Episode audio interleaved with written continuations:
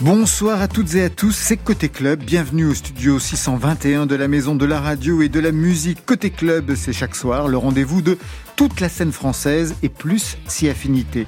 22h, 23h à podcaster évidemment. Et nos invités ce soir sont Raphaël et Manuel Jacquinet, bonsoir. Bonsoir. Bonsoir. Ça avait un côté un peu César hein, dans les nominations.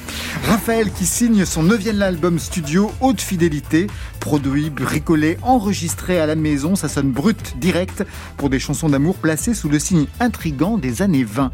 À ses côtés, Manuel Jacquinet a fait le tour des studios de légende, Hérouville, Ferber, Davout.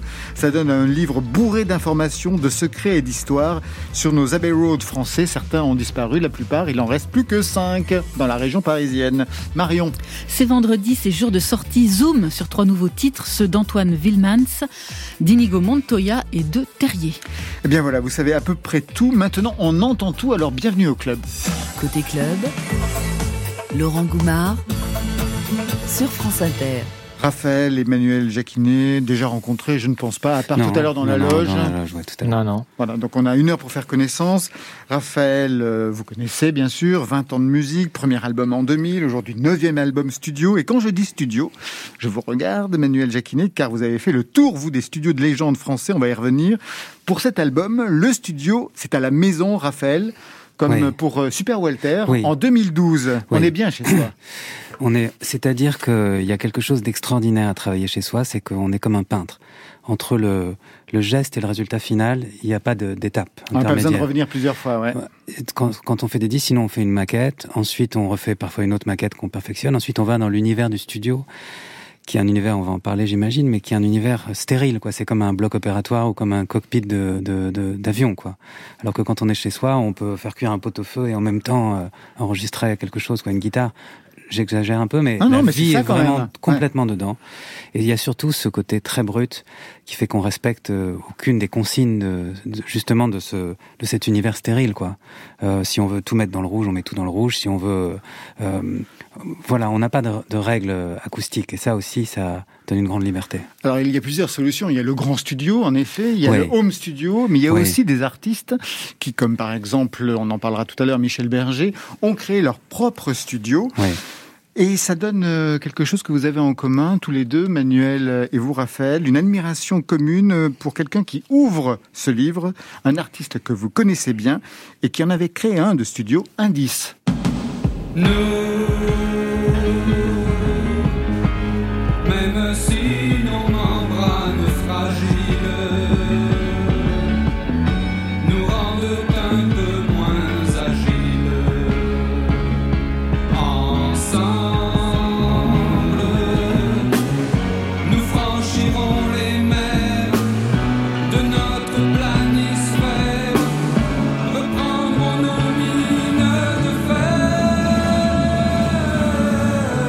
Va pas jouer au blind test, mais vous avez bien sûr reconnu, Raphaël. Oui, j'ai reconnu mon C. La mort d'Orion, album qui n'a pas été enregistré dans son studio qu'il a créé par la suite, mais au CBE, parce que lui, il a créé un studio, le Milan. Rue de Milan. Exactement. Et quand, quand, quand j'ai eu la chance d'interviewer Gérard Manset pour ce livre, déjà on m'avait dit que j'arriverais pas à l'interviewer parce qu'on dit il est très très secret. Et il est à l'intérieur. Voilà. Il, Plusieurs pages lui sont consacrées. Exactement. Il a passé plus de deux heures. Il m'a raconté que c'est l'expérience de la création de La Mort d'Orion à CBE qui l'a convaincu que lui-même devait s'emparer euh, de, de cette aventure, de se confronter à l'aventure de créer son studio, qui a été le studio de Milan et, qui était en plus une période de sa vie sur laquelle il était resté très très discret. Et il existe toujours par contre ce studio, et il continue d'enregistrer dans les grands studios parisiens. Donc ce qu'il raconte à la fin notamment, qu'il va près de chez lui maintenant, parce qu'il n'aime même pas traverser Paris pour aller au studio, c'est quelque chose d'extraordinaire. il, aime y aller en bus ou en métro, et donc il enregistre encore maintenant euh, dans le 16e arrondissement. Il le raconte aussi dans, dans le livre, hein, les petites bottes vertes chez Gallimard, et d'ailleurs vous donnez les meilleurs, euh, les meilleurs moments dans, dans ce livre. Ça commence d'ailleurs sur une lettre, alors c'est très étrange parce que Mansé est au centre véritablement de l'ouvrage, hein, le, la période du studio de Milan c'est le centre de l'ouvrage, mais même ça commence sur Mansé puisque vous retrouvez une lettre de fan. Pourquoi fallait-il ouvrir avec une lettre de fan? Bah, Pas une lettre de fan, une réponse à un fan. Parce que le, le projet du livre, alors je sais pas s'il est, il est achevé ou abouti, c'était de raconter la vraie histoire alors si tant est qu'il y en a une, des studios, Et en fait, assez vite, je me suis rendu compte qu'il y avait beaucoup d'histoires, il y a beaucoup de légendes, de choses que des gens vous racontent, qu'ils ont entendues. Et en l'occurrence, le clin d'œil de ce fan que je suis allé retrouver qui habite à Stella-Plage, c'est qu'il avait une lettre qui prouvait qu'une partie de l'histoire qu'a construite Manchet, qu'il a contribué à construire, est un peu fausse. Et elle, elle est gentille, cette lettre. Elle dit simplement qu'à l'époque, il répondait à ses fans, il lui propose de le recevoir, et on est en 1977. Et elle, elle avait jamais été publiée. Donc c'était pour dire, bah tiens, il y a, il y a des histoires, même sur Hérouville, tout ça, qu'on a raconté, mais qui ne sont pas tout à fait les vraies. On y reviendra tout à l'heure. Raphaël, cette fois, c'était fait à la maison. Ça n'a pas toujours été le cas. Quel aura été le studio qui vous a le plus marqué, dans lequel vous avez le plus travaillé? C'est Ferber Oui, de loin. Moi, j'ai beaucoup travaillé à Ferber. J'ai fait euh, La réalité, mon deuxième album, Caravane, Je sais que la Terre est plate, Pacifique. Donc j'ai fait quand même ah quatre albums studio à la suite. Et Somnambule, donc en 2015, qui a été enregistré en partie dans une classe d'une école... Euh, primaire et en partie à Ferber, les rythmiques. Donc j'ai fait six disques là-bas. Qu'est-ce qu'il avait de particulier ce studio pour que vous ayez envie d'y revenir? Oh, Déjà, son propriétaire était très sympa, il est toujours très sympa. Et puis, euh, pour moi, c'est le plus beau studio de, de Paris. Quoi. La, la, cabine est immense, le, on dirait un vieux sous-marin russe à l'abandon, à la dérive. Et en même temps, dès que on, on allume la console, il y a un son qui est magique. Après, moi, j'ai travaillé au studio Pigalle là, depuis quelques années. Que bien. Pour, le, pour le dernier album, euh, pas le nouveau, hein, mais voilà, pour celui que euh, j'avais fait Gaëtan Roussel, Anticyclone. Anticyclone, c'était au studio Pigalle. Euh, studio Pigalle. Et puis maintenant, euh, c'est vraiment des questions que je me pose très souvent. quoi. J'ai enregistré effectivement des disques chez moi, des disques dans des écoles, des disques dans des studios incroyables en Belgique ou en France ou en Angleterre ou à New York. et chaque disque, je me pose la question, mais Là, par exemple, je, on discutait juste avant, je, je, suis en train de réfléchir à un prochain album et donc je, je lui demandais s'il pouvait pas me trouver des tranches de Nive. Ça c'est vraiment des trucs ah de des quoi des quoi des trucs du marché noir. C'est des espèces de consoles euh, magnifiques euh, comme ça des vieilles consoles euh, donc, qui ont des des, des équaliseurs, des convertisseurs absolument fous. Quoi. Dans quel genre de studio on peut les trouver vous savez Partout en fait. Ah, moi je ne suis, pas, je suis pas en fait un mm. très grand connaisseur, mais en, l'occurrence je, lui conseille d'appeler Georges Blumenfeld au studio Marcadet parce que euh, il y a une forme de marché gris et c'est vrai que les, les, gens, les jeunes artistes, d'après ce que je mm. vois, sont très à la recherche. Que j'ai interviewé pour lui, me mm. disait bah, je, ils reviennent aujourd'hui à ces vieux matériels qui créeraient des expériences sonores euh, euh, qu'on n'a pas forcément avec du son digital. C'est souvent euh, quand on travaille sur un disque, on cherche à avoir un comme un son. Quoi. On cherche le son du disque avant, avant toute chose. Alors le son, il y a une infinité de, de possibilités. Bien sûr. Par exemple, on peut se dire, je veux simplement où on peut. Moi, j'essaye toujours de euh, rétrécir le champ des possibles et de faire un maximum d'expérience dans un territoire euh, restreint. Je me dis, j'ai un Manito à bande, j'ai un Solinas, j'ai ce qui est un synthé qui fait des cordes synthé. Uh-huh. J'ai une boîte à rythme de telle époque. J'ai une guitare acoustique euh, sur laquelle je vais mettre un, un, écho à bande, un vieux truc, et je vais faire tout mon disque avec ça. Et là, je, je, je et ensuite, on peut exploser le truc. Et mais c'est intéressant, je trouve, d'avoir un, un une cadre, base, quoi, oui, un, cadre. un cadre, une contrainte, des ouais. contraintes, et ça rend très inventif et ça permet de et puis même de, je sais pas, d'avoir un son comme ça, comme quelque chose qu'on cherche. Souvent, on, on, a une idée de départ et puis on finit complètement ailleurs, mais euh, c'est comme ça que j'aime bien travailler. En tout cas, ça a été le cas pour cet album, justement, oui. enregistré à la maison, avec oui. des machines. On va y revenir. Oui. Haute fidélité, c'est le titre de ce nouvel album, le neuvième. Ça joue sous le double sens, le son et l'amour. On vous écoute, Raphaël, non pas en studio, mais en live. Vous ouvriez le concert triple affiche avec Feu Chatterton, comme vous dites, et Arnaud Robotini. Chatterton Ça y est, maintenant vous avez compris. compris. et Arnaud Robotini, c'était au studio 104 de la Maison de la Radio et de la Musique. On y revient. Maquillage bleu en live sur France Inter.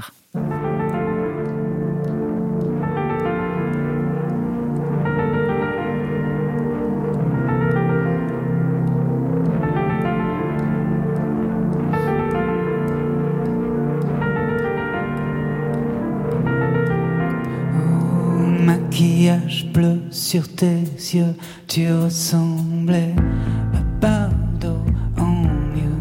L'amour s'en va comme les cheveux dans le cuir de cette nuit qu'on se réchauffe un peu, qu'on se réchauffe un peu.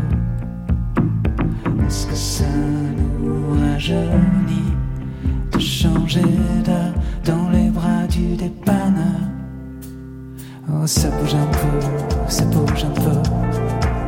Le mal de mer, on l'a partout sur terre. Oh, ça bouge un peu, ça bouge un peu.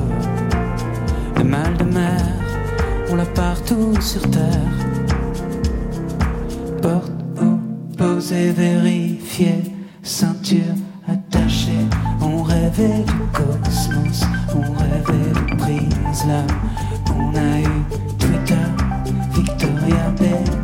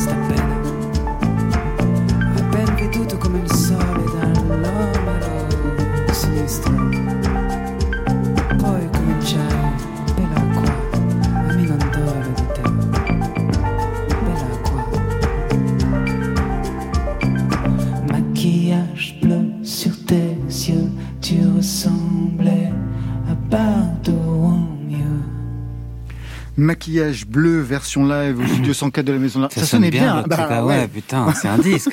Ah, bah voilà. trop fort, vous êtes trop non, fort. ouais, C'était super. Non, mais le son le était son exceptionnel déchire, par euh, toute l'équipe de Radio France. Ouais, les ingénieurs du son, ils déchirent. Ouais, vous l'aviez réécouté hein, quand même depuis. Ouais, j'avais réécouté quand c'est passé l'autre soir. Là, je me suis ouvert une petite bouteille de rouge, je l'écoutais en replay à 23h. Et comme ça, j'ai mis mon casque. Et euh, il y avait une fête clandestine sur, dans une maison juste en face. Les gens dansaient sur de la, je sais pas, de la house ou de la techno. Et je les voyais danser en écoutant mon truc au ralenti avec mon vin. C'était une expérience super. assez tripante. Moi, j'aurais appelé la police. Bon. version live, donc, pour Maquillage Bleu. La version studio est à retrouver dans ce nouvel album, Haute Fidélité. Un album avec une dramaturgie, puisque il y a une vraie construction. Et un mot d'abord sur ce qui l'encadre. En ouverture et en clôture, les années 20 seront folles, souviens-toi. Les années 20 seront folles encore une fois. Ces années 20, ce sont celles, ces années 20. C'est les nôtres, nos années 20. à Ouais, c'est ça, ouais. celles que vous avez vécues, Oui. que vous vivez. C'est nos années 20 à nous, et puis j'aimais bien, on, on a ce sentiment d'éternel retour en ce moment, quoi. La, la grippe espagnole, euh, le, le Covid. Et puis confinement 1, confinement 2, peut-être confinement 3, en effet. ça ouais. évidemment. Mais une chose comme ça, que les, les, les, il y a un, un retour des idées, des, des événements, comme J'aimais bien cette idée de parler de nos années 20 à nous, comme si on pouvait se souvenir du futur avec un truc un petit peu quantique, comme ça, un peu Philippe Cadic, et en même temps, en nous les souhaitant folles et douces comme elles ont été, quoi. Haute Fidélité, ça signe aussi 20 ans de musique hein, depuis le premier album, avec un tournant dans ce parcours. 2012, l'album Super Welter, avec un son assez crade. J'ai réécouté juste avant de Ah, venir. Ouais, non, un son assez crade, pas, pas, pas dégueulasse. Ah, moi, Qui avait été d'ailleurs Ouais. sacré meilleur album par les Inrocks Mhm. à l'époque. Vous Mhm. jouiez de tous les instruments avec Benjamin Lebeau, le créateur des choses, que l'on retrouve ici. Oui. Et moi, je me suis demandé pour cet album, qu'est-ce que vous aviez en tête avec lui? Faire du rock avec un son électro, c'était ça le truc? C'était déjà de nous retrouver. Moi, j'aimais bien. euh, bah, Vous l'aviez vu déjà pour euh, Anticyclone. Non, il n'était pas sur Ah, il Anticyclone. pas sur Non, Anticyclone, non, il n'était pas du tout sur Anticyclone. Enfin, il a fait un truc, un, Ouais. enfin, un- que j'ai regardé, il, il a fait un coup de main comme ça pour une ok, mais demi demi-heure, mais pas du tout. Là, c'était l'idée de faire des retrouvailles parce qu'on est très différents, Benjamin et moi. Je l'adore, on est copains, on est vraiment, c'est mon, c'est mon ami, quoi. Mais on est euh, assez complémentaires. C'est vraiment, euh, si, une- je sais pas, moi, si je renverse une bouteille de bière sur une console, j'aurais tendance à la récupérer lui et dire surtout pas, ne touche pas, c'est, c'est un signe, quoi. ça, et ça, ça raconte un peu notre différence. Oui, Voilà. j'imagine. Ça veut pas dire qu'il est crade et que je suis maniaque, mais c'est j'aurais tendance à polir les choses et lui, c'est de l'énergie brute comme ça. Et ça me va bien d'être, euh, de pas réfléchir trop, quoi. C'est un disque où on n'a pas trop réfléchi, je crois, dans la production en tout cas. Alors c'est justement ce que l'on va entendre tout de suite. Haute fidélité, nouvel album, direct. Notre réalisateur en a fait le tour. C'est le mix en un peu plus de deux minutes. Ah, super. Les années 20 seront folles. Souviens-toi, souviens-toi. Les années 20 seront folles. Encore une fois personne n'a rien vu de mon amour, mon amour. Personne n'a rien vu combien j'étais pâle au plein jour. Sauf les rayons toxiques de la lune, de la couleur d'un fusil chargé à bloc. La vie est passée au chlore, je ne rêve que de ton corps. Paris est vide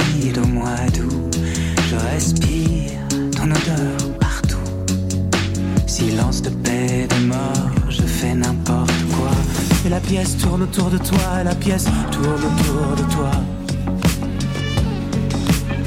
Et la pièce tourne autour de toi.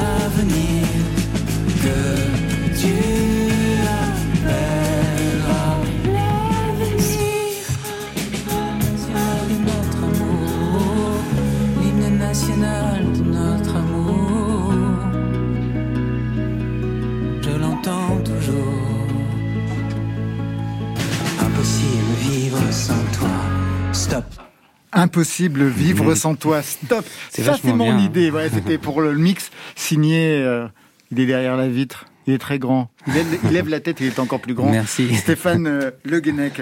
Alors, on vient de l'entendre, des chansons d'amour, des chansons qui disent l'amour, la perdition. Mm. Il y a cette phrase L'amour s'en va dans Maquillage bleu ou encore Personne n'a rien vu de mon amour.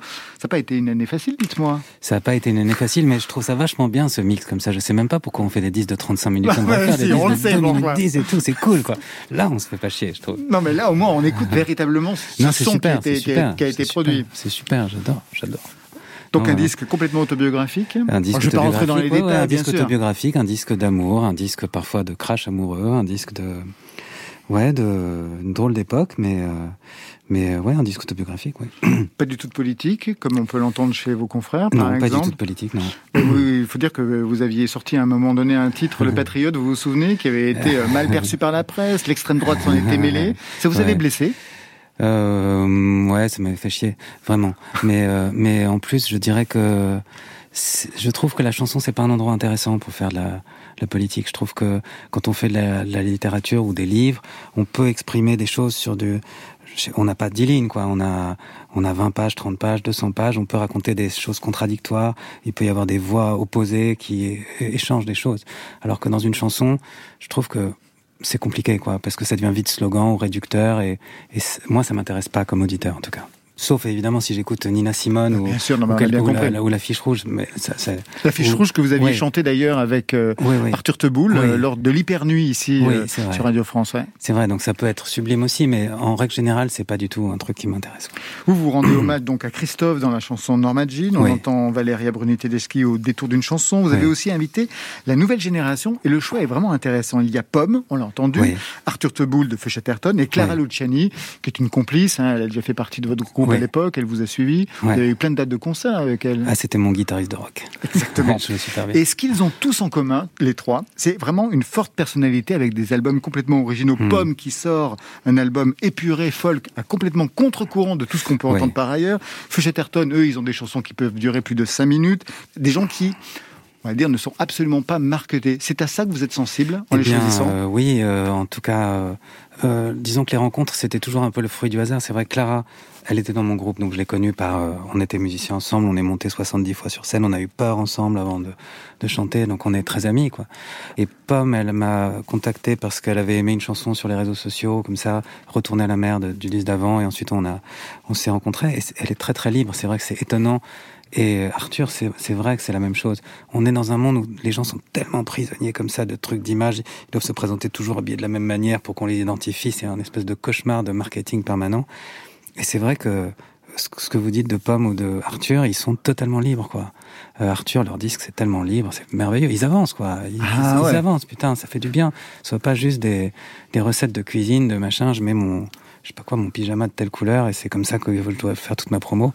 Eh ben, moi, ça me, ça me fait un bien fou. J'admire ça et j'aime ça, quoi. Puis c'est très sincère, quoi. C'est vraiment des gens, ils sont très libres et très, ils sont originaux. On a tenté de vous marketer après le succès énorme de Caravane. Je rappelle, il y a quand même plus de 2 millions d'albums Oui. vendus à l'époque.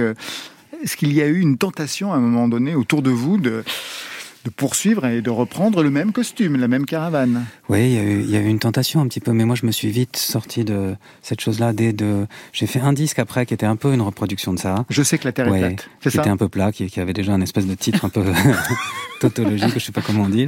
Mais je- il était plat ce disque, quoi.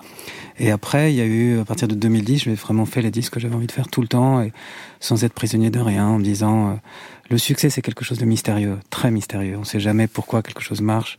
Je crois, en tout cas, c'est beau quand c'est mystérieux. Et donc l'idée de faire exactement ce qu'on a envie de faire, parfois, euh, ça touche les cœurs des gens. Les gens entendent votre chanson dans un supermarché, ils disent putain, ça raconte ma vie. Et ils s'y attachent profondément. Et parfois, ça passe un peu sous silence, mais on sait pas. Peut-être dix ans après, une chanson finit dans un film, et puis enfin, voilà, a un destin plus, plus sinueux que ça, je trouve, et c'est ça qui est intéressant. Donc, euh, moi, je fais ce qui m'éclate. Un nouvel album avec une nouvelle pochette. Alors là, j'adore avoir les albums parce qu'on peut au moins commenter l'image, puisqu'il y a une image qui est très précise. Elle est très étrange d'ailleurs. Mm. C'est un montage entre un portrait de vous, il est signé Oui. Jean-Baptiste Mondino. Je crois que c'est un extrait du clip Haute Fidélité. À peu près. Oui, exactement. C'est hein. C'est c'est un, un- exactement de ce clip-là, oui, c'est vrai. Ce portrait est caviardé par un dessin des graphistes M&M qui Ouais. représente, je vous laisse décrire ce que ça représente. Moi? Oh, Je dirais que c'est, il est assez mystérieux ce dessin. Il est un peu kabbalistique, comme ça, on dirait deux profils avec une serrure dans la bouche, comme ça, comme si on avait la porte d'accès au, au cerveau du type qui chante, quoi, quelque chose comme ça, comme si c'était.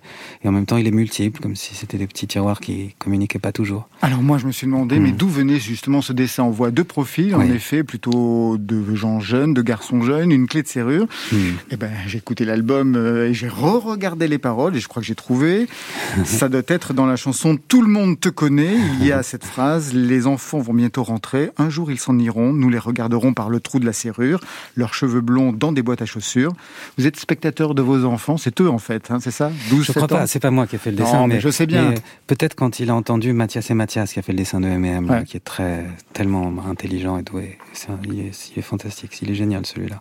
Et euh, je pense peut-être la phrase a résonné en lui. Moi, je racontais cette histoire des, vous savez, les cheveux blonds dans une boîte à chaussures, c'est les, comme ça les cheveux des enfants qu'on garde. Puis l'idée de les regarder par le trou de la serrure, c'est de guetter le- leurs pas dans l'escalier pour savoir s'ils vont revenir. Moi, ils sont tout petits, donc j'ai encore, je peux encore les porter, quoi. Bon, ils ont Mais- 12 ans et 7 ans, ils Ouais, sont pas bah, si petits que je peux encore les porter. Je Oui, suis un- oui, je un- vous êtes je suis un fort, bonhomme, voilà, exactement.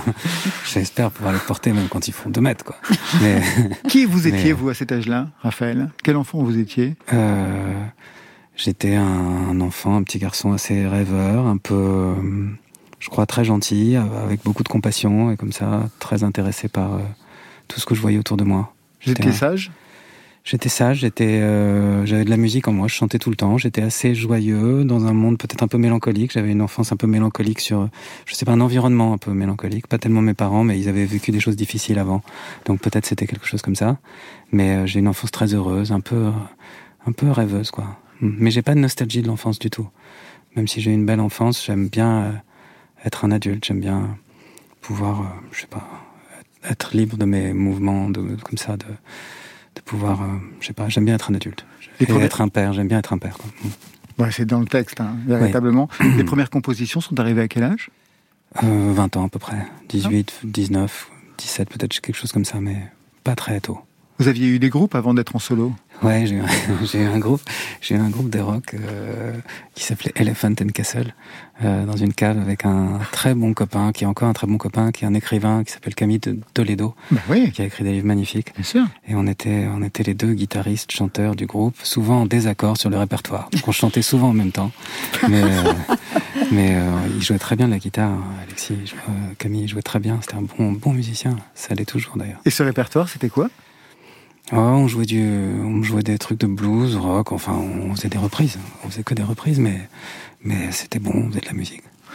Vous êtes musicien, Manuel euh, Non, Jacquinet pas du tout. Moi, j'ai joué un peu de la clarinette quand j'étais petit et que j'étais un peu distrait. Et le- le- la rigueur du solfège m'a, puis le foot, et puis il y a plein de tentations quand on est enfant. Et j'avoue, que c'est un, c'est un vrai regret.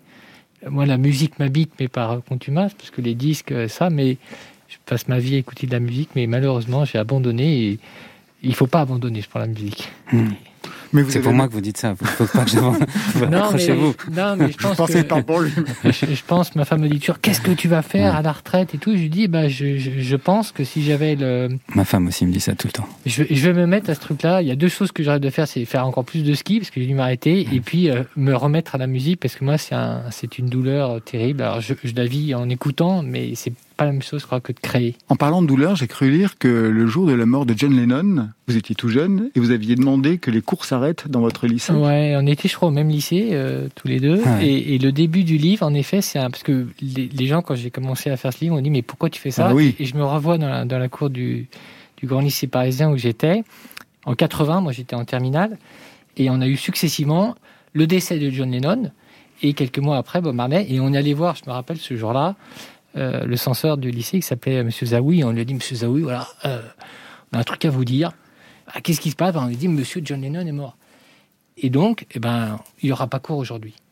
Et il n'y a pas eu cours toute la journée. Et on lui a refait la même chose euh, quelques mois après avec Bob Marley. On a eu une journée off et on a Pas passé mal. à l'époque. Et c'était un moment où on pouvait écouter de la musique en classe. voilà. On va revenir sur ces histoires dans quelques instants. Raphaël, vous restez avec nous. On va partir en studio avec Manuel Janiquet dans quelques instants. On a rendez-vous avec Marion, mais d'abord, je vais vous faire bosser, Raphaël. On vous a confié la playlist de France Inter. Vous y êtes. On vous a demandé de choisir un titre, une artiste, et la nommée est Iliona. Un mot sur ce choix.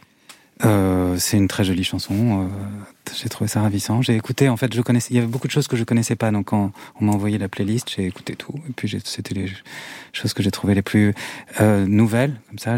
Des gens qu'on connaissait. Il y avait des gens très connus. Alors, j'ai Bien sûr. j'ai- je, suis dit que c'était pas très utile de passer Étienne Dao, par exemple. C'était plus marrant de passer une jeune artiste qui commençait. Iliona, Et c'est très beau. Je trouve que c'est très gracieux. très beau, Hmm. mais moins joli sur France Inter. C'est le jour où l'été est arrivé. Le jour où nous avons rangé nos ratés. Comme l'on jette parfois du mobilier abîmé. On a déposé notre amour sur un trottoir du quartier. Alors sans cri, nous avons ri comme pour courir le bruit de nos sanglots. Timidement, on s'est dit, restons amis, comme si c'était beau. Pourtant, c'est moins joli qu'un tout début, qu'un bouquet de roses, qu'un poème lu. C'est moins joli qu'un mot d'amour que l'on donne sans rien attendre en retour.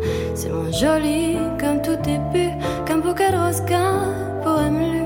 C'est moins joli qu'un mot d'amour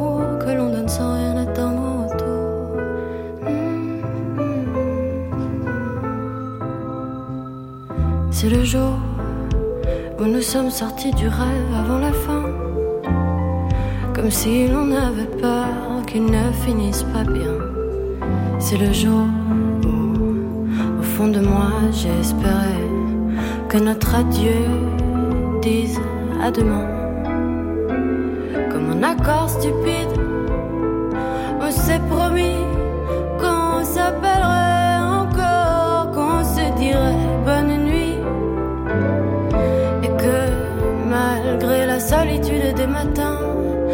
des réveils froids, on ne regretterait rien. Pourtant, c'est moins joli qu'un tout début, qu'un bouquet de roses, qu'un poème lu. C'est moins joli qu'un mot d'amour que l'on donne sans rien attendre en retour. C'est moins joli qu'un tout début, qu'un bouquet de roses, qu'un poème lu.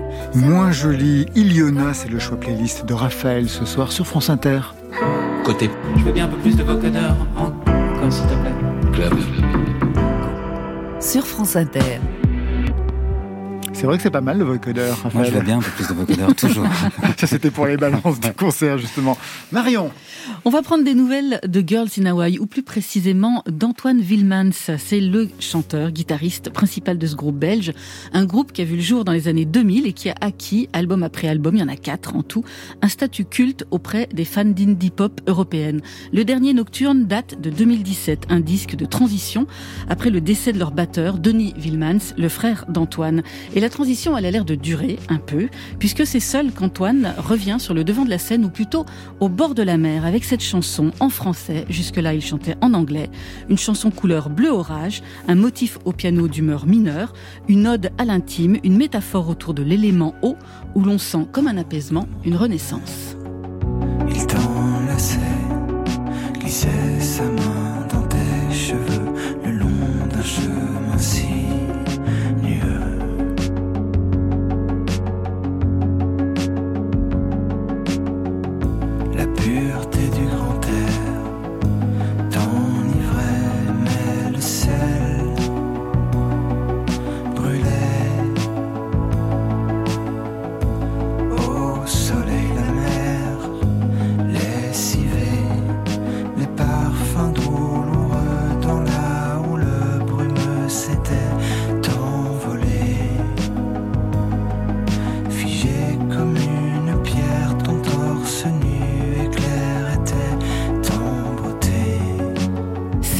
C'est le nouveau titre d'Antoine Wilmans. Vous connaissiez Girls in Hawaii C'est beau? Non, euh, oui, euh, non, je trouve ça très beau. Ouais. Très- plein de modulations comme ça, c'est Gainsbourg, j'aime beaucoup. Très beau. On poursuit avec deux Parisiens, Pierre Plantin, Quentin Convar, réunis sous le nom d'Inigo Montoya. Un duo qui travaille un son inclassable, aussi chatoyant que leur nom. Un son marqué par plusieurs décennies de déviance sonore. Un son qui se rapproche d'un nouveau psychédélisme électronique, comme des petits cousins dépressifs et bordéliques de Flavien Berger. Au centre de la démarche d'Inigo Montoya, il y a l'idée que la musique est un artisanat collectif et praticable par tous. Et depuis 2015, le groupe sort régulièrement des maxis plus ou moins expérimentaux, toujours hors format. Les voix se déforment, se dédoublent, les guitares se décalent, leur musique est très graphique. D'ailleurs, tous leurs clips sont signés par un collectif Zeugle et ça vaut le détour. Entre fantasmes et cauchemars, leurs chansons nous perturbent.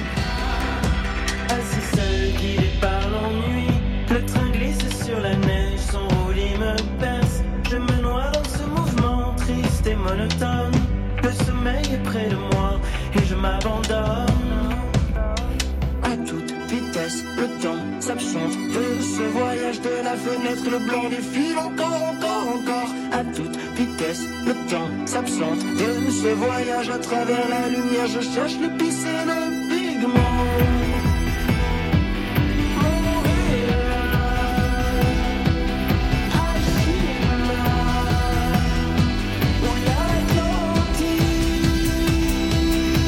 Je deviens fou. Train fou, Inigo Montoya, pas encore d'album annoncé pour eux, mais on ne va pas les lâcher.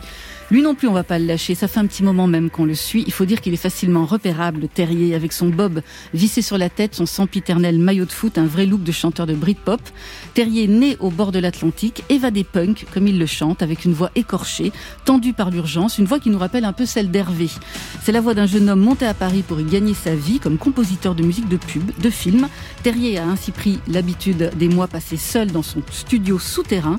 Depuis quelques mois, grâce à quelques chansons, il a quitté le monde de la commande pour celui de l'offre. La sienne est contrastée, il use, il abuse même, parfois du noir et blanc dans ses images, dans ses textes. Ça va de l'exil à l'attraction. Dans les chansons de Terrier, il n'y a que du vécu, comme dans ce retour en enfance. On vomit nos problèmes.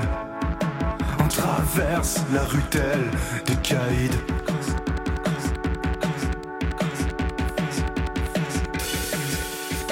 On pédale et on gueule. Bouteille le guidon. Je t'aime, bouteille.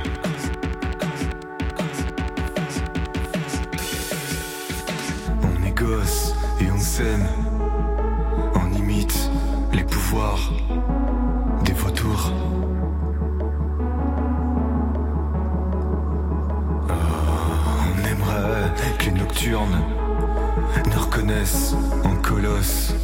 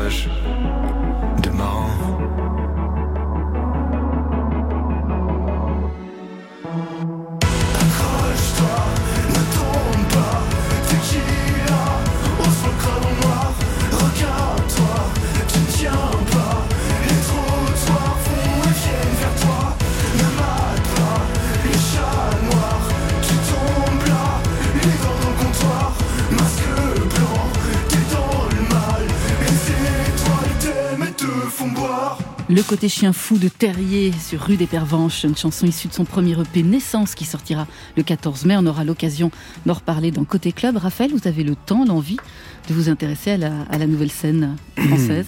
Bah ouais, j'adore ça. Enfin, je je- j'écoute pas beaucoup de musique en fait, mais euh, c'est comme ce dont on parlait avec euh, Pomme ou Arthur, c'est des rencontres quoi. C'est par exemple quand je faisais, j'avais rencontré via Christophe, Arthur, et ensuite on, on accroche. Enfin c'est là, c'est ce que j'ai vachement aimé ce que tout ce que vous avez fait écouter, c'est super, mais ouais, c'est vraiment les hasards quoi. Mm. Je suis pas non plus à l'affût quoi. Le tempo? Côté club. 140 BPM. Côté club, Et la vie, elle a un tempo. sur France Inter. Retour studio donc avec nos invités Raphaël et vous, Manuel Jacquinet. Vous signez un livre vraiment passionnant hein, sur les studios d'enregistrement mythiques français avec plein d'entretiens. On y croise des ingénieurs du son, des musiciens, Gérard Manset, Françoise Hardy. Il y a vraiment un travail d'enquête énorme pour retrouver les protagonistes de cette histoire. Et même dernièrement, vous en parliez en loge tout à l'heure avec Raphaël, eh bien le fondateur euh, des studios mythiques d'Avou, Et oui, Yves Chamberlain, que j'ai eu la, la chance de, de voir il y a une petite semaine, parce qu'en fait, il a, il a fallu à un moment donné finir le livre. Oui, il n'est pas dans le livre, c'est pour ça que je vous en Voilà. parle. ouais. Et, et bah, bah, parce que d'une part, euh, pour certains, les retrouver était très compliqué, et, et donc ça m'a donné envie de, de poursuivre. Et, et Yves, je l'ai eu il y a 4-5 mois, et il m'a dit, bah, je suis dans une maison de retraite, et donc je suis allé voir la semaine passée, et j'ai mis une petite vidéo sur notre site. Et là, ça a déclenché. Ça a déclenché, euh, c'était l'émeute. Ouais, et en plus, c'est marrant parce que c'est, comme le disait Raphaël tout à l'heure, c'est des gens qui sont libres. Et à notre époque, voir des gens entiers qui ne sacrifient pas à la, à la tentation de, d'être euh, corporate. Il est comme il est. Et à un moment donné, il m'a dit, tu vas me filmer longtemps là, avec ta caméra? et puis, je l'ai, on est descendu dans la petite maison de retraite du 15e et il s'est mis au piano. Et là, c'est quand même extraordinaire parce que c'est un batteur de jazz au départ, c'est un Ouais. pianiste. Il m'a dit, je vais pas y arriver. Et là, la tentation était trop forte, il s'est mis au piano.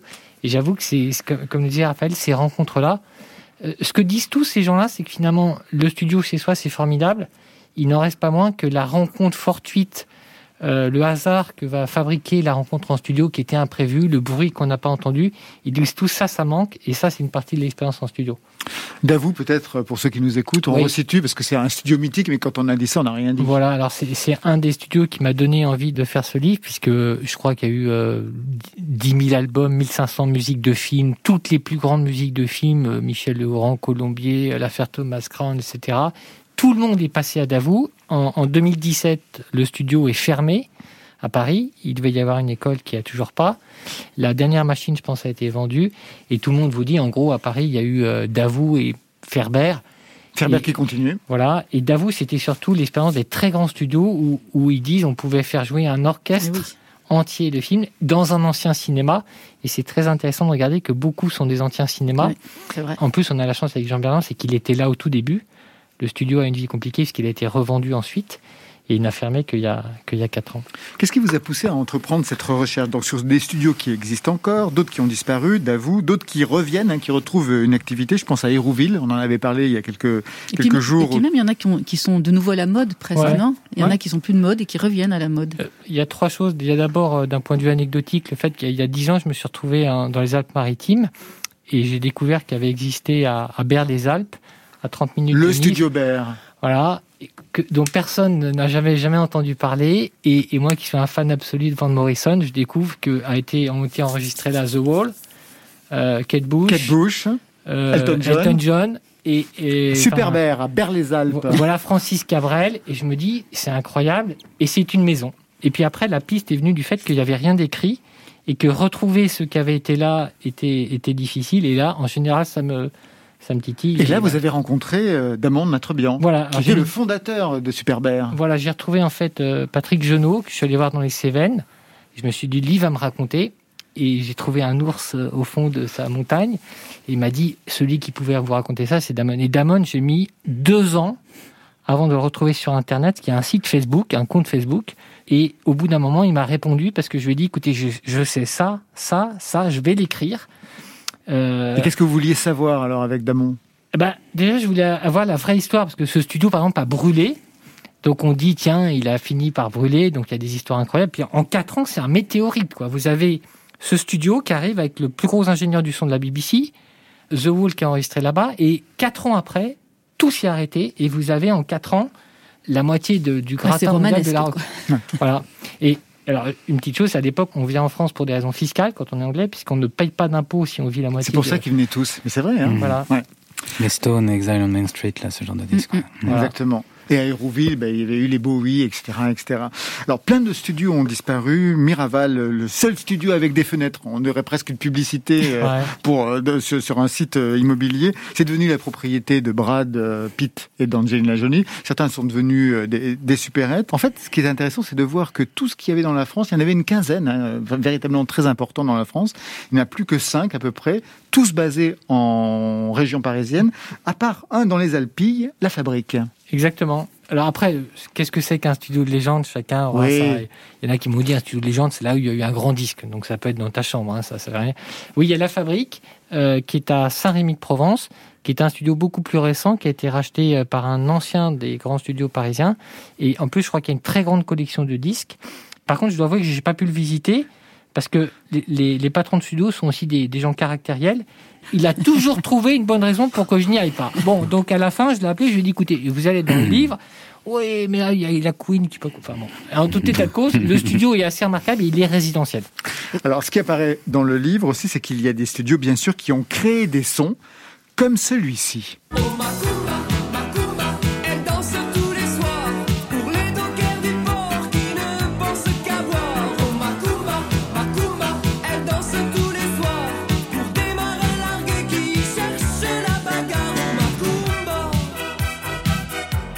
Alors, ce sont véritablement des années 80, période top 50 gold, sur lequel s'est éclaté Marion Guilbault quand elle Bien faisait la bamboche, mais comme une folle. C'est un studio de Toulouse qui a créé véritablement ce son, le Condorcet. Exactement. En fait, il y a, il y a Paris, euh, grosso modo la Provence, et l'autre euh, barycentre de la, de la musique, c'est Toulouse, où on va avoir euh, deux très très grands studios où pendant une dizaine d'années, paraît-il, on produit du son californien. Et donc, euh, voilà, c'est Ah, pas c'est tous quoi la même définition de la Californie. hein. voilà, mais c'est intéressant parce qu'en fait c'était le premier studio qui n'a- qui n'appartenait pas à une maison de disques. Il y a eu des très très grands musiciens et là-bas sont passés, ben, euh, en effet, Gold, euh, Cabrel a enregistré là-bas, Sardou, Johnny, etc.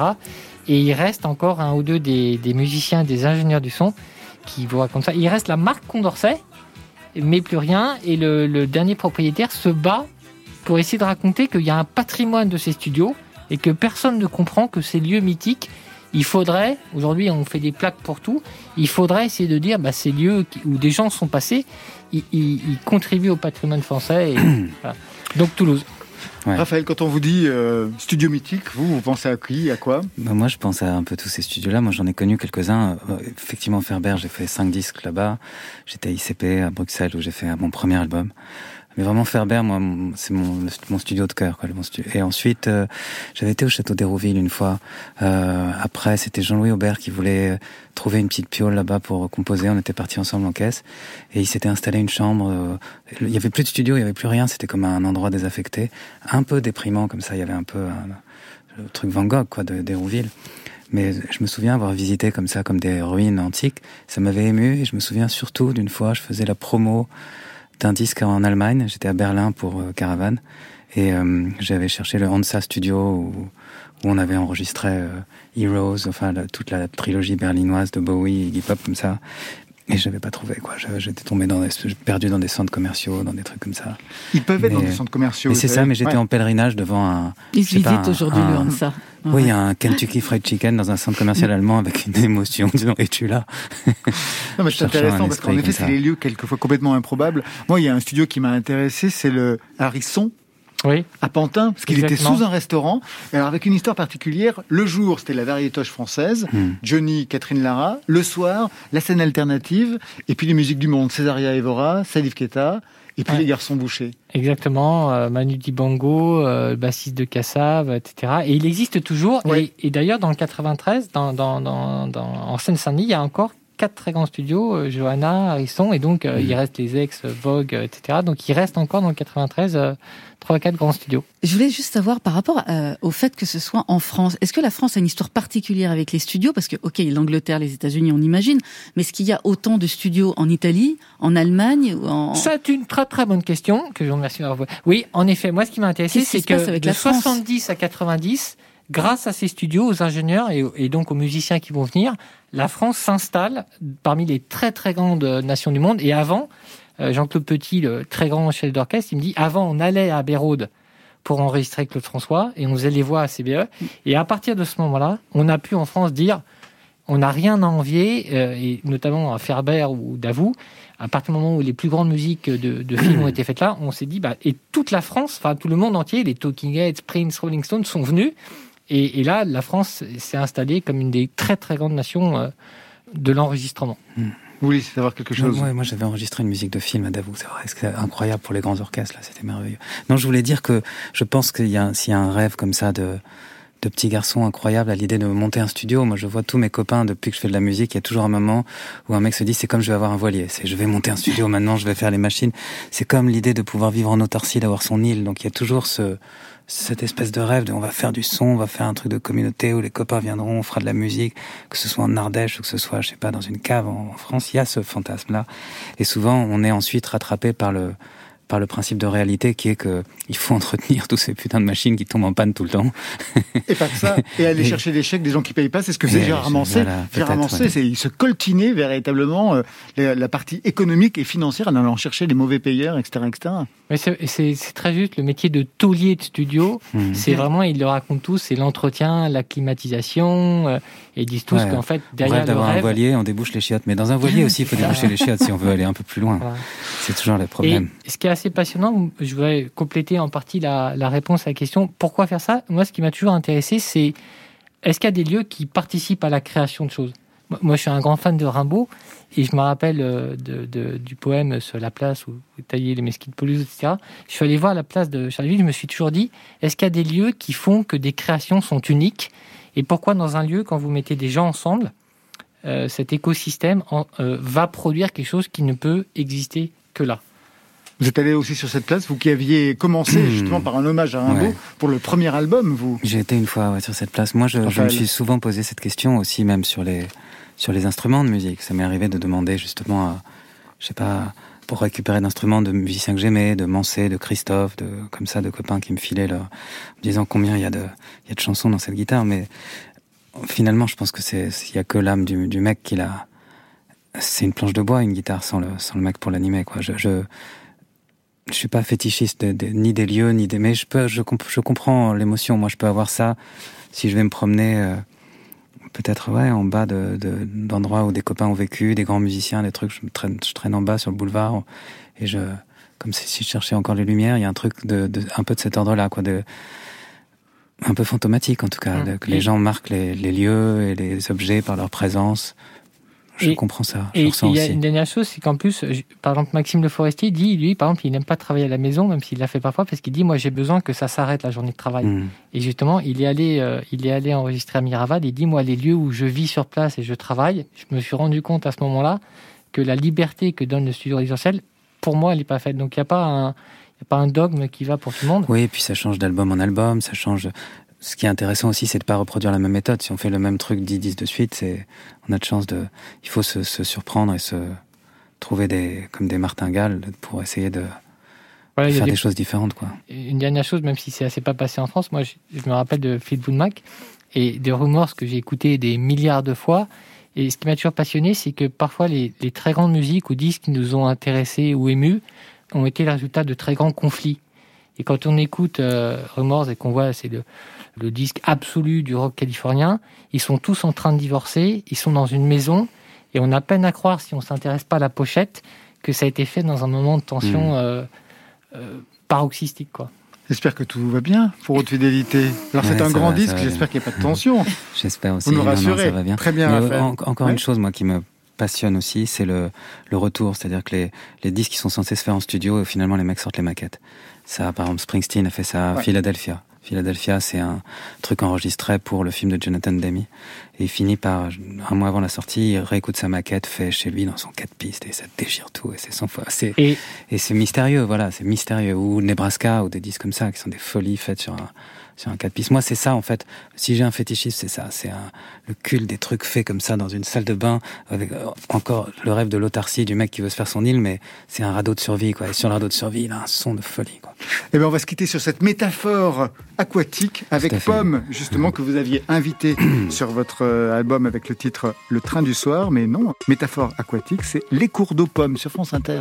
Une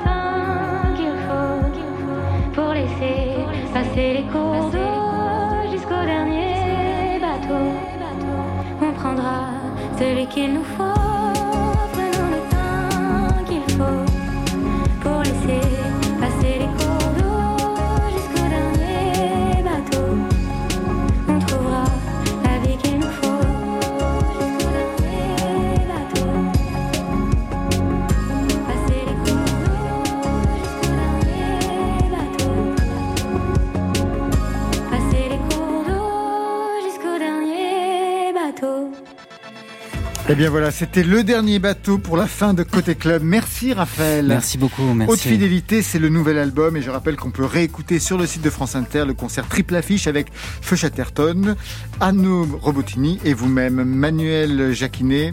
Merci à vous. Merci de m'avoir invité. Et merci de m'avoir offert votre livre, Ah bah il ouais, a magnifique. Et quoi. Histoire de nos de français, studio de légende, c'est une bible aux éditions Malpaso et maintenant elle vous appartient, Raphaël. Ah ouais, je suis très heureux. Ouais. nous a Marion. donné un grand coup de main. Super, Philippe, on les adore de toute façon. Trois nouveaux sons, ceux d'Antoine Villemans, d'Inigo Montoya, de Terrier, sont à découvrir sur notre site. Côté club, c'est l'équipe du soir. Stéphane Le Guenec à la réalisation, à la technique, Élise Christophe, Muriel Pérez aux playlists, Marion Guilbeault, Virginie Rouzic, Alexis Goyer pour la programmation avec la collaboration de Margot Terre et c'est son dernier jour avec nous. Merci Margot, on aura passé des temps très bizarres hein, sans se voir vraiment. Réunion Zoom, WhatsApp. Merci pour ta réactivité, ta curiosité. C'était vraiment du très bon travail. Allez, nous on se retrouve lundi avec Attic et Kaki Marion On fera connaissance de Thérèse, jeune chanteuse et activiste franco-asiatique qui sort son premier EP. Allez, côté club, on ferme. Je vous souhaite le bonsoir et le bon week-end. À lundi.